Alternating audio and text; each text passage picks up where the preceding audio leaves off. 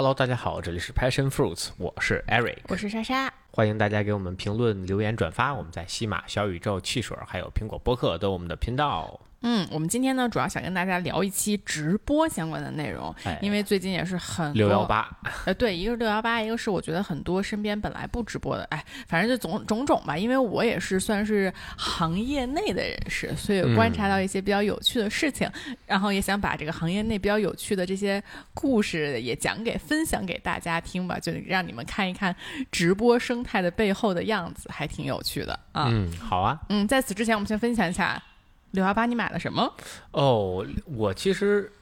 我买了几样东西，我觉得蛮有意思的啊。第一个我觉得特别有趣的是，我买了一个特斯拉的空调滤芯儿，然后我自己给换上。因为太臭了，确实是。对，真的就是，尤其是北京一到夏天，就是那个滤芯儿啊，就感觉可能去年就发霉了，然后一吹那个空调就馊了，然后就简直这车里就无法忍受。然后但是呢，我看预约这个服务中心呢，一方面是要等。然后要等很久，然后再一个还要开过去，就离咱们家没有很近的，怎么也得有个小10公里吧，啊，然后我就灵机一动，自己买了一个，然后在家仿佛回到了美国，自己动手丰衣足食的感觉，真的特别困难，特别困难。我知道人为什么要收好像150块钱还200块钱工时费，我突然一下就明白了，我自己折腾了小1个小时才装上。是的，然后另一个我觉得特别好用的，其实这个之前也推荐过，叫硅胶创口贴。这个东西真的解决了我就湿的创口贴是吧？它不是湿敷创口贴，它就是一个那个创口贴上会分泌一种粘液，就是然后你贴在手上之后，你比如说你这块掉一皮，然后它不是不容易好吗？你贴上之后，因为它那个有那个粘液，然后滋润你的皮肤，很快就长成一层新皮。你推荐这俩东西简直就是太家庭主男推荐了，真的。但我就是说，作为一个健身人士哈，我的手皮经常会掉，所以这个。就这个硅胶创口贴拯救我于水火当中啊！就基本上我1-2周这个手就要破一下啊，然后它就总能让我在48小时之内吧，基本这个手恢复正常，要不然我会很痛苦。可能1-2周，我之前最夸张在美国的时候，我们那儿不是特别干吗？我们在美国中部很干，我那个手1个多月，一个冬天就没有好过，就是开了裂，裂了开，就是一直在反复啊，就特别恐怖。还有啥呢？而另一个就是我买到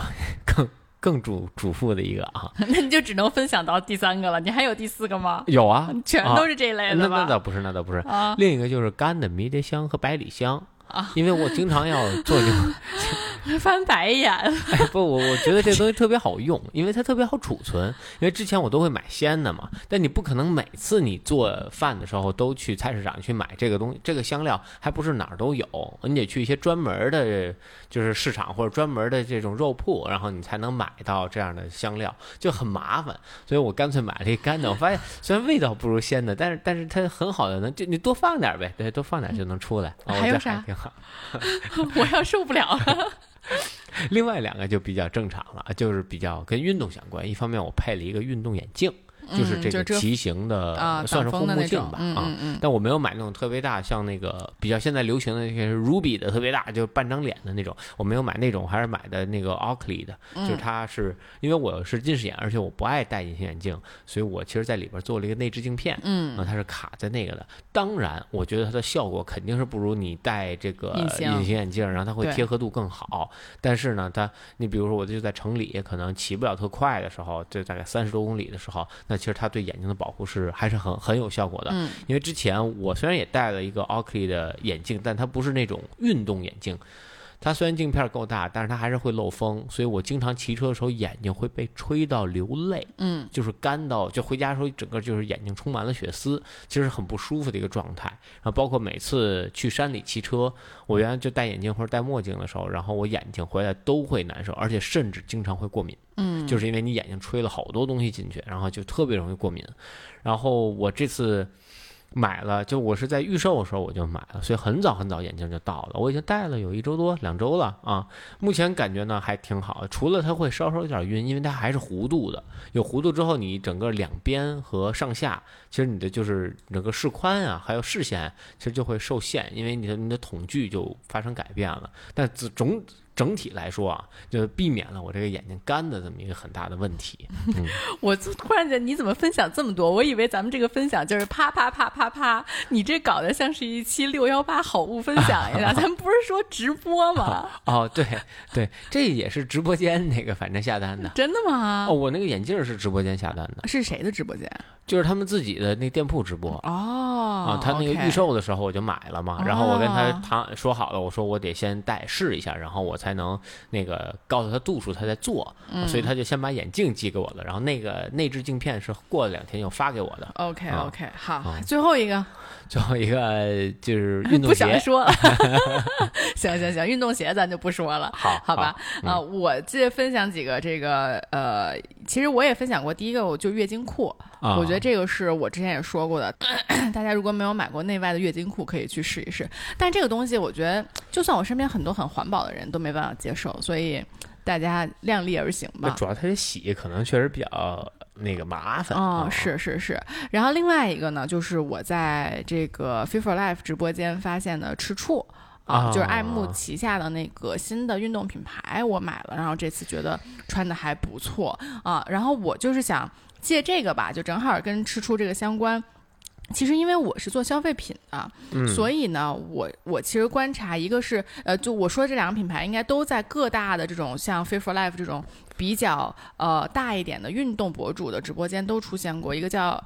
一个叫赤兔，一个叫 AAAD 这两个品牌。这两个品牌，因为我是做消费品的，所以我一年多前，其实我就观察到他们了，甚至是我觉得2021年年底吧，我觉得吃处我就见到了 AAD， 我去年就是在淘宝上疯狂的刷到，就是我就对新的这些品牌消费品品牌其实很敏感，然后我就看到他们很久了，但我当时就很惊讶，就是爱慕因为是个大集团，你知道吧？但他出了这个运动线，他们是2021年年底做的，应该是啊，但是他们做的特别慢，就让我很惊讶，你知道吧？他没有上来就疯狂的铺，到处都是那种感觉。是，嗯，他直到今年，趁着小红书，就是如果大家有感觉的话，小红书今年从年后吧开始就在疯狂的推直播。其实不光是年后，去年双11之后啊、就在疯狂的推直播这件事情啊、就是我觉得这两个品牌，包括很多一些运动服的品牌，都是靠今年这个风起来的。啊，就我觉得还挺有意思的，就是特别是衣服啊，抖音当年在直播领域起飞的那一年，就算2020年、2021年那2年，70%的 GMV 是来自于服饰。小红书现在内部的数据我没有啊，但我觉得是肯定是大于这个数字的。你说衣服是吧？对，就是服饰，服饰品类是大于70%的 GMV。你觉得这是为什么呢？就是它是就是尤其像小红书这种平台还是种草为主嘛，所以大家会更直观的，就你在上面关注什么就什么流行什么好看，这是大家关注点。然后上面的我觉得这些博主素人 KOC 或者 KOL 他也会特意的就是去拍这样的照片，去不是直播，咱说的直播啊，但我就说你的生态，你的上面人群，大家关注点就是这么一个东西，所以你在做直播的时候，你说我在上面卖一些更硬核的东西，肯定它就不好使。但它就是像这种种草类，比如食品或者这个衣服呀，它肉眼可见，它就更容易在这上面去做。对，我觉得你说的这个还是肉眼可见，食品都没有这么厉害。食品我肉眼可见有屁用，对吧？我得能尝到我才知道它好不好吃。对，但衣服它就是肉眼可见。但你知道吗，其实在直播，就是直播衣服，虽然它的转化非常高， GMV 在每个平台占比都特别的高，但是退货率高呗，它的退货率应该是1半吧，1半倒可能夸张，看可能分不同平台也不同品牌吧，但是我觉得30%是有的啊、就是因为大家看穿到这个博主身上很好看，对吧？我都觉得不光是这样，就是你包括我自己的购买，就我举个例子，我今年618买了3双鞋，最后只留了1双。嗯，就是一就是你现在不去商场，而且很多商场是没有你想要的款式或者没有你想要的号的，所以你只能从网上购买、嗯。那你买来之后，你第一你不知道多大号，那你可能一下就买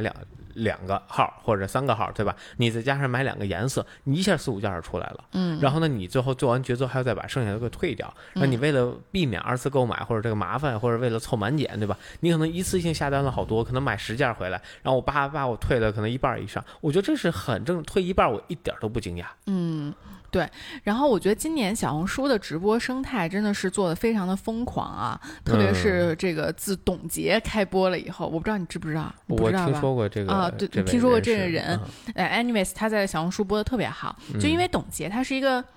他是跟其他明星可能都不太一样的一个人设，他就是一个那种岁月静好的感觉那么一个明星、嗯、然后呢其他的明星可能在其他平台特别是抖音直播的时候可能就是旁边会配一个主播那种就特别叫卖型的主播、哦、啊，你懂吧，但是呢董洁他就是自己播，他整个播的过程也是岁月静好的感觉，但当然啊董洁其实在自己的采访里说了，他说他基本上去把所有的明星直播都看了一遍，就人家是很努力的、哦、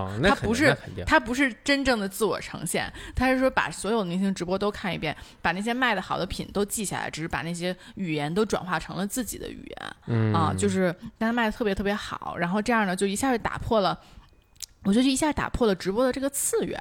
就过去很多那种稍微可能觉得要好好做内容或者就觉得我不能那么快变现那些博主就觉得哦董洁是一个这样的形象，然后他这么岁月静好的没有去怎么说呢，没有去就把自己搞特别 low 去做直播也能播出不错的成绩，所以我觉得从那之后就有好多就咱们一直关注那些博主就开始在小红书上直播了、嗯、就有一个特别有意思的，就我跟大家说几个吧，就是我因为我呢我作为商家我其实是有商家后台的，我在商家后台是可以看到他们所有人卖货的数据的、哦、啊，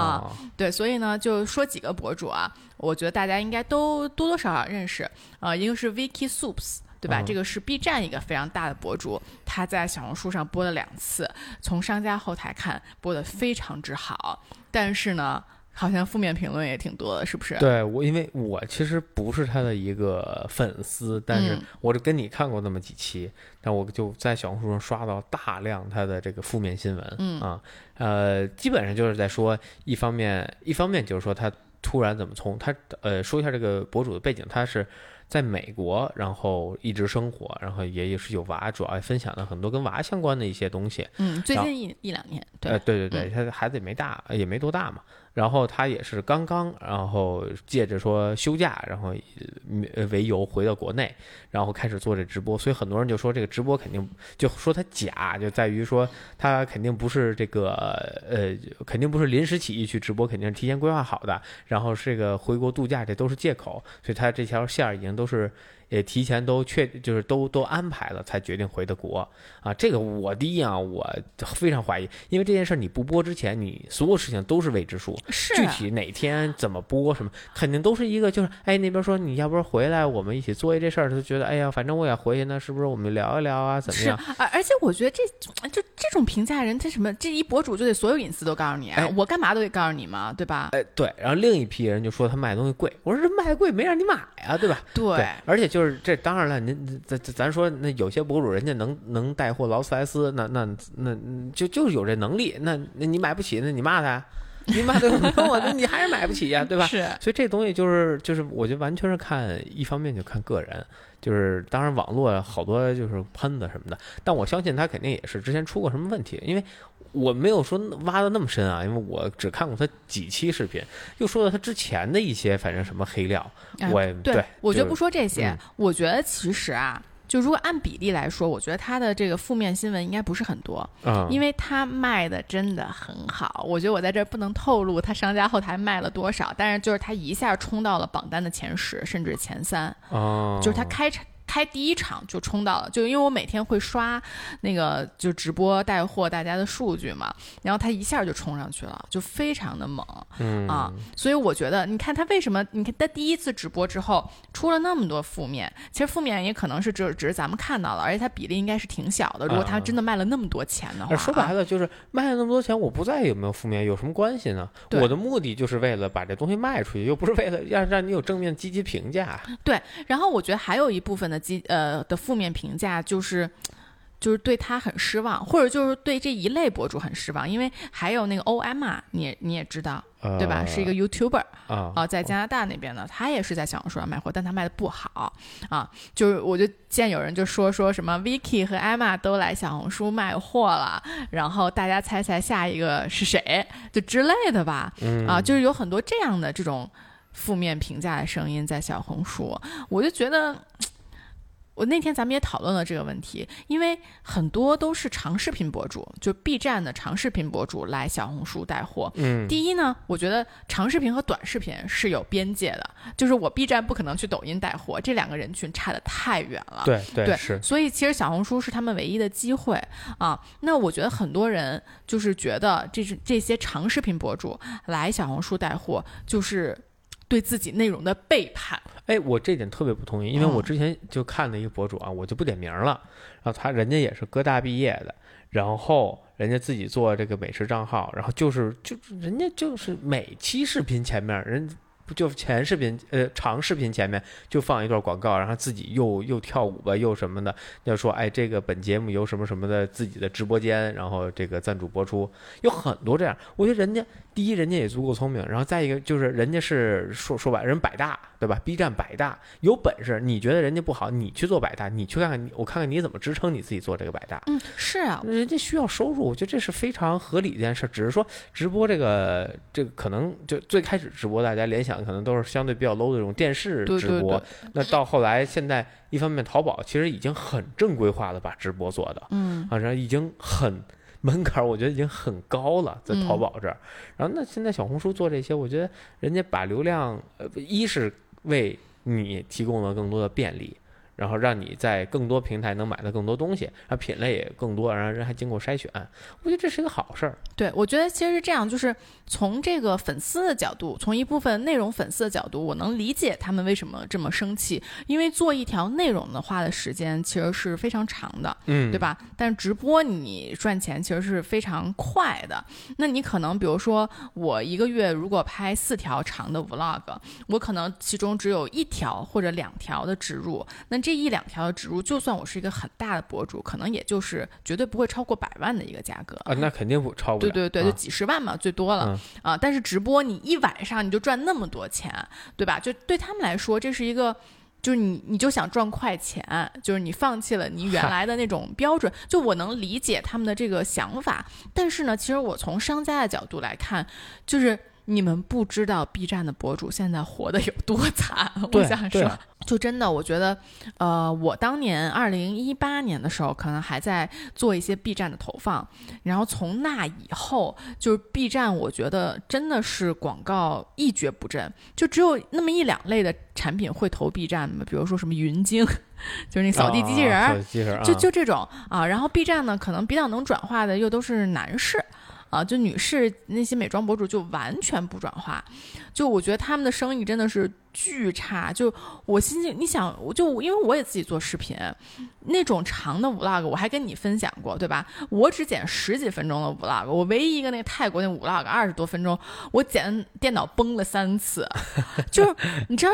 巨费力，就你剪2天2夜的一个视频出来，对吧？再不说你拍了多久，我的 footage 可能有3-4个小时，对啊，然后我剪了2天2夜出来，就这么难做一条视频，我1分钱不赚，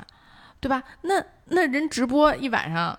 4个小时赚那么多钱，是你不干啊？不对，而且就这事儿，他不可能为爱发电。就是 B 站现在基本上停更的。都是这种就是那种创作者。哎，对，我觉得你说这特对，因为我前两天刚看了一个视频，因为我跟那个我合伙人准备再做一个号嘛，然后我们俩就在学习怎么做号的这个过程，然后呢那个老师就讲了一个这个案例，就说你看啊，这两个账号都是1000多万粉丝的账号，但是左边这个停更了，右边这个每天都在更。我跟你们说啊，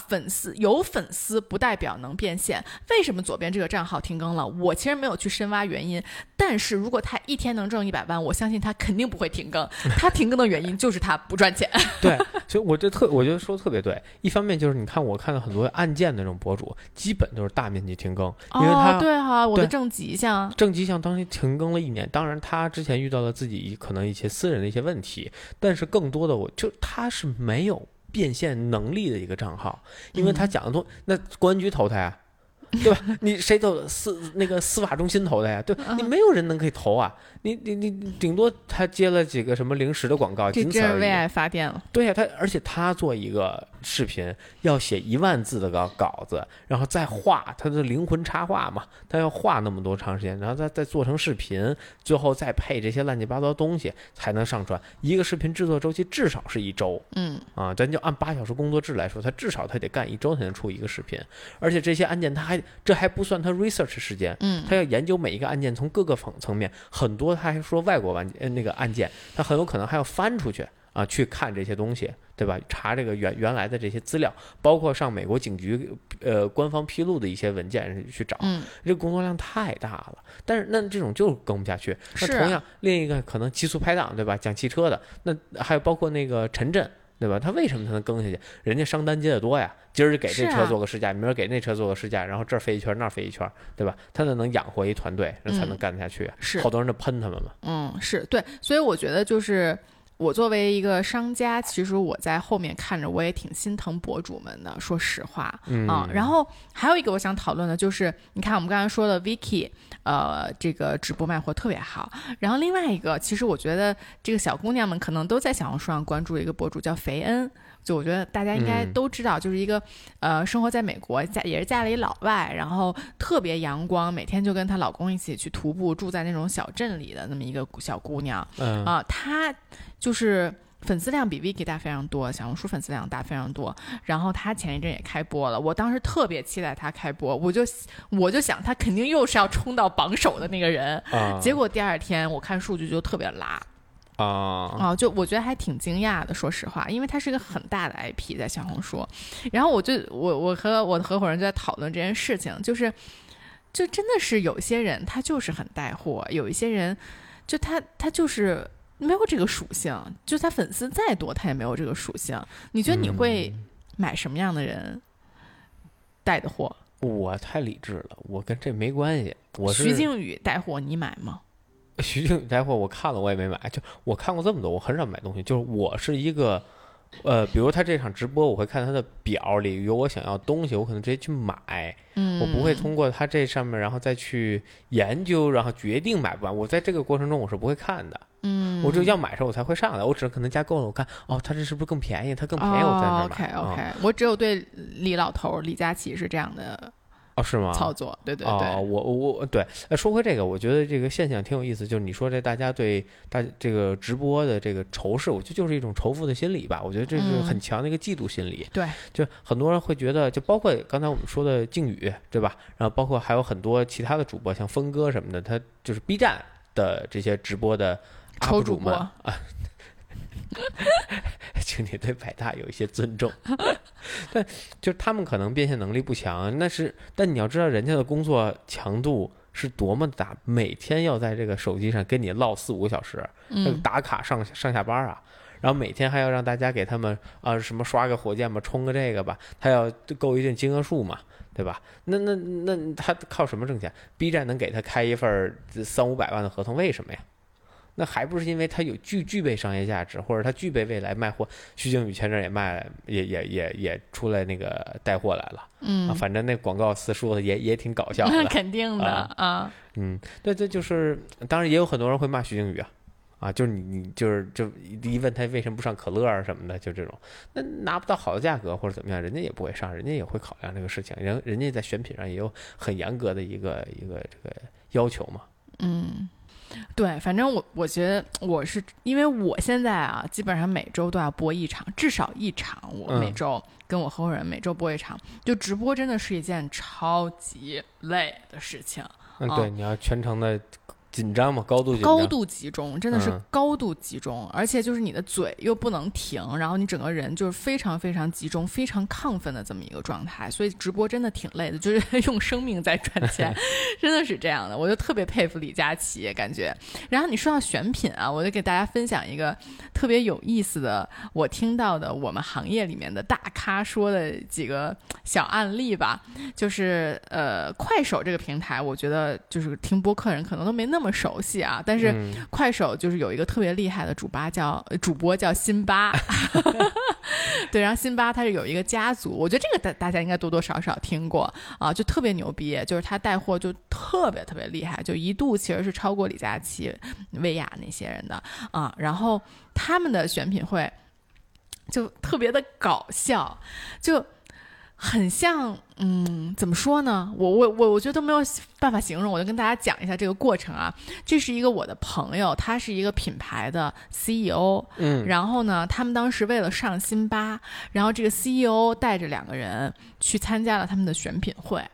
然后这个选品会呢就是他们专门飞过去，然后带着他们的产品，然后他们到那儿之后呢就发现整个场子特别的大，然后每个人有一个小摊儿，有一小摊位然后你就坐在你的摊位上，把你的产品放在那儿，然后把价格放在那儿，然后就等辛巴来选你然后他们可能对，然后他们可能本来是约的什么下午2点，结果等到了晚上7点，就是等了巨久，但是你完全没有任何主动权，对吧？你是求人辛巴要上品的然后请尊重商品对，然后就辛巴就来了，然后就跟一皇帝一样，那么后面跟着好多好多好多人，然后就一个个走，然后走到第一排看到了一火腿肠，看那火腿肠，看那价格，就被火腿肠扔了，你知道吗？就特别夸张，就扔，他好像就扔到他那个，但他也不是扔给那商家啊，就扔给他的那个团队，就特别生气，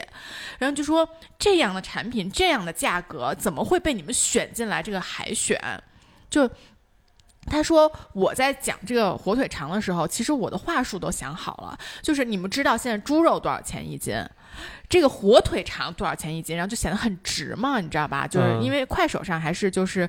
性价比，对对对对，比较这个4、5线城市比较多，然后就比较性价比啊。然后当时就破口大骂他的团队，但是呢，就给那个摊位上面那个小姑娘吓得真的是瑟瑟发抖。然后不光是吓她瑟瑟发抖，就后面那几排的商家都瑟瑟发抖，你知道吗？就觉得太恐怖了。这要到我是这样，我怎么有脸继续在这个摊位上待着？你知道吧？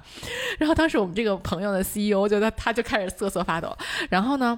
因为他是一个大品牌，所以其实选到他那儿呢就还 OK， 就可能就随便说了一句，说什么哦你们这个价格就是要给我保持住之类的，就没有说特别过分的话。但是呢他就觉得他在这一次选品上就是感受到了特别大的冲击力。哦对，我还没说完。然后他就选就可能这一共有100行的这个摊位啊，选了50行，然后突然说不行，我今儿状态不好，现在状态不行了，咱们走，然后就走了，然后就剩下50行的人就傻了，特别懵逼，就可能当时已经半夜2点了，你知道吧？就不知道该怎么办。然后呢，又过了5分钟，就有一人拿着小喇叭说：“大家原地待命。”就拍电影儿，我觉得这真的特别魔幻，你知道吗？然后，但是我这个 CEO 的朋友他就说。他觉得真的是，他回来之后，他就跟他的团队说，下次就让产品经理去参加这个选品。就是如果你的产品没有一点特色，就没有一点就是说能让这个主播说出一点跟别的不一样的东西，因为你只有差异化，我才能卖的价格更高嘛，才能有产品的差异，才能有价格的差异，对吧？如果你没有任何的差异化，他们说这就叫工业，就是叫工业垃圾，不是？他们就会让你的工业报价。就比如说你这东西多少钱产呢？就这个管子多少钱？对，这个配料多少钱？你都给我写清楚，那我就再加多少钱给你卖。你只能当一个这个就是工业产品来卖，说白了你没有品牌，你没有品牌可言，因为你没有任何的差异化，你就只能当一个工业产品，我能帮你卖，你要够便宜我就能帮你卖，是吧？你有性价比我也 OK， 但是你就没有任何的品牌可言，只有品牌和有特点的产品才能有溢价去卖。他就说就真的是把产品经理摁在地上摩擦，让你想想你这个产品到底开发了什么样儿，还跺两脚都吐口痰。对对对，我觉得真的是非常的有意思。然后呢，同理啊，也是就是跟直播相关，还有一个很小的故事，就是去年，其实今年直播已经枯淡很多了啊，就去年前年直播在整个风口上的时候，就整个杭州特别特别的夸张。其实李佳琦的团队我是去聊过的，他们是一个很正规的团队，就是包括就是这个 BD 啊，包括他们的 PR 其实都很有礼貌，对吧？就是约你谈事，就在这搞一个会议室，然后大家坐在这儿，我帮你买杯咖啡，我们俩谈你这有什么特点，就很正式。然后其他的那些大一点的杭州的主播，说实话我没有接触过，因为我们产品第一就是太奇怪了，不是很适合去直播，第二就是我们的客单价也给不了特低，所以我其实没有特别去 approach 过这些主播。但这也是听我这个行业内的朋友跟我分享啊，就是杭州的主播在前两年就到什么程度，就我觉得特别像那个当年政府批地那感觉，你知道吧？就是我政府那地就是那个直播的坑位啊，就是我为了要这个坑位，我就得陪你喝酒，陪你唱歌啊。当时也是，我有一个朋友啊，他本来要去谈一个很大的杭州的主播，PPT 什么都画好了啊，然后结果呢，一看，哎，这约这地儿怎么是一 KTV 呀？就觉得特别的奇怪，然后他西装革履啊，拿一电脑包就去了，然后结果一推门进去，就发现大家真的都在唱 K， 然后那个主播也在里面唱 K， 然后也喝了酒那种，就是招他过来，然后就开始玩骰子，啥都不说了，就开始先玩骰子，然后玩两局，他就已经醉得快不行了，硬撑着在玩，但是就他就有点格格不入嘛，你想，他就穿着西装来了，对吧？然后此时此刻又来了一个他认识同样品牌的创始人，哇，就跟这帮大哥们勾肩搭背一起唱歌，你懂吧？就是一起唱特别嗨那种啊。然后他就终于领悟了，就为什么人家直播做的那么好。然后这个就我这个朋友，结果他回到他的那个城市之后，就招了一个专门陪喝酒的团队。就我觉得这个就 to some degree 我觉得稍微有点可悲，就是你其实又回到了传统行业的那种感觉，但是这你听起来也还挺搞笑的，你知道吗？太搞笑了。对，然后他就说，基本上就是你陪好了，就你今天晚上陪他喝酒陪好了，或者你也不用陪好，就是他知道你这个人了，你们喝酒了，第二天你就可以约他在这个办公室挑档期了。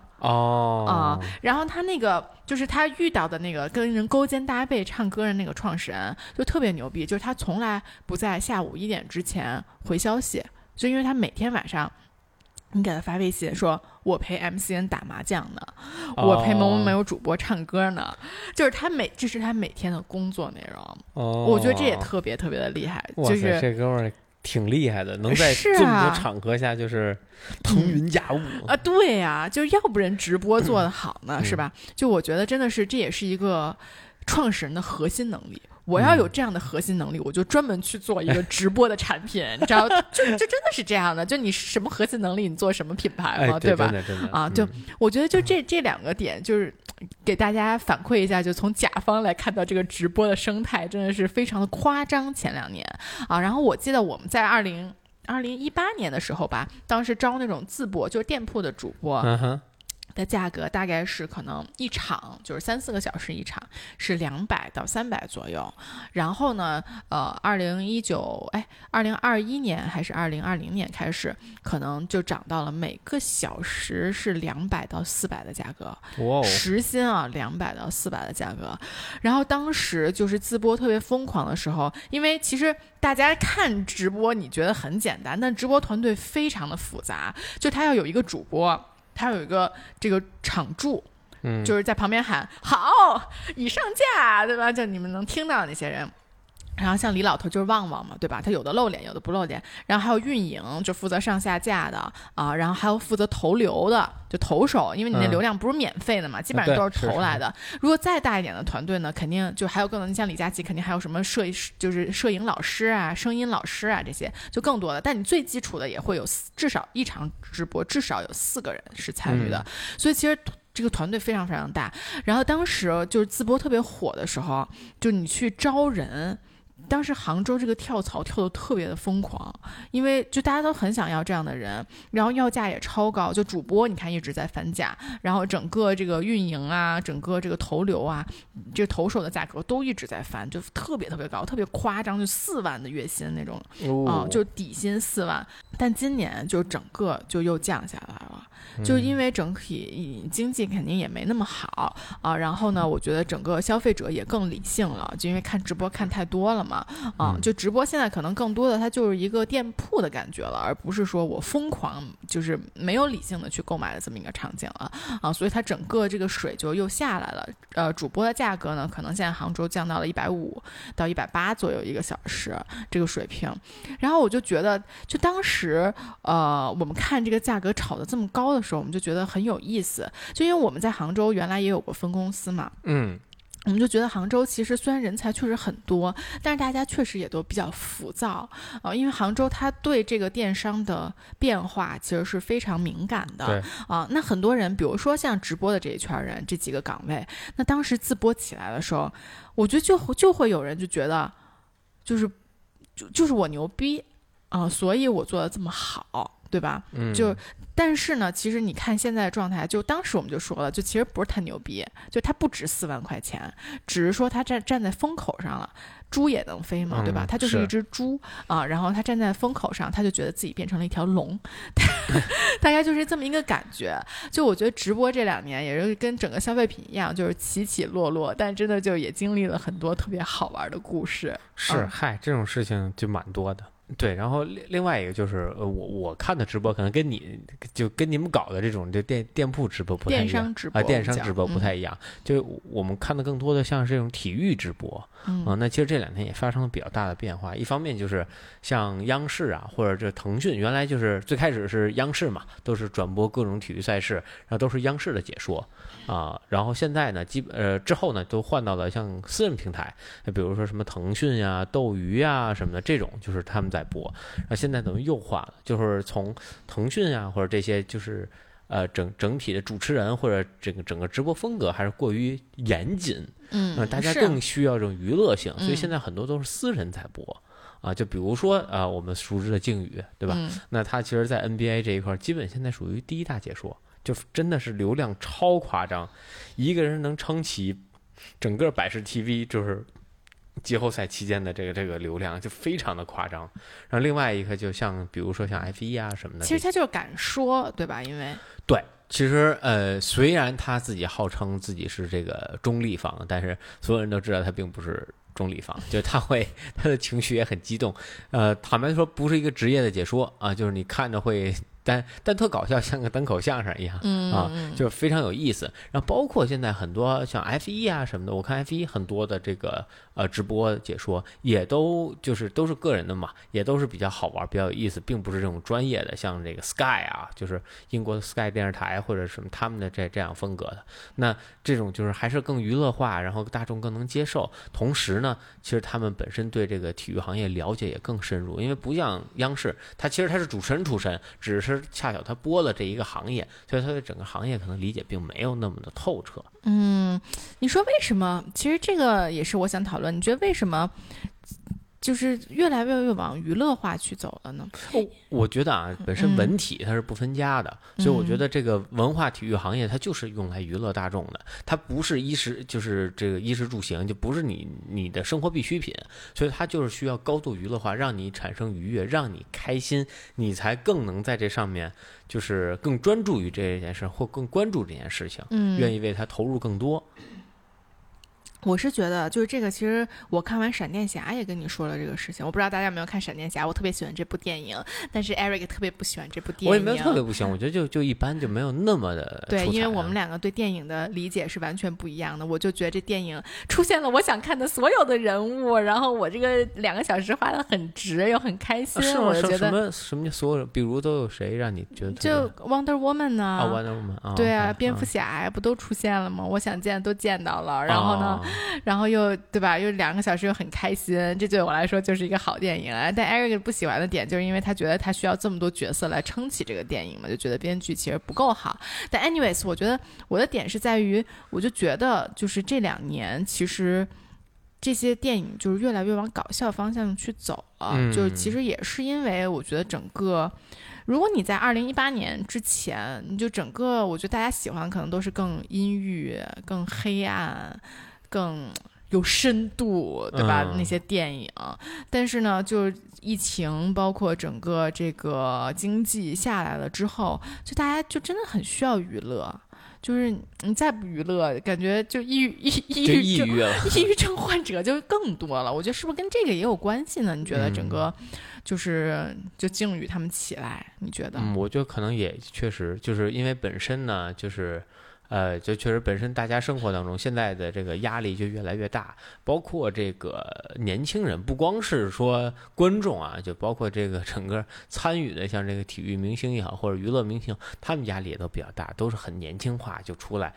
你像这个那 Blackpink 对吧，很早可能8、9岁90岁就已经出来去学习，去到这个专业的这个体制内引号的体制内去学习，然后出来一直到现在一直在工作，所以他们其实一是没什么青春，2确实就是你也一刻不敢停歇，因为你一旦停了就会被别人取代。那体育明星也是一样，现在这个 NBA 这2年出现的问题已经越来越多了，而且就是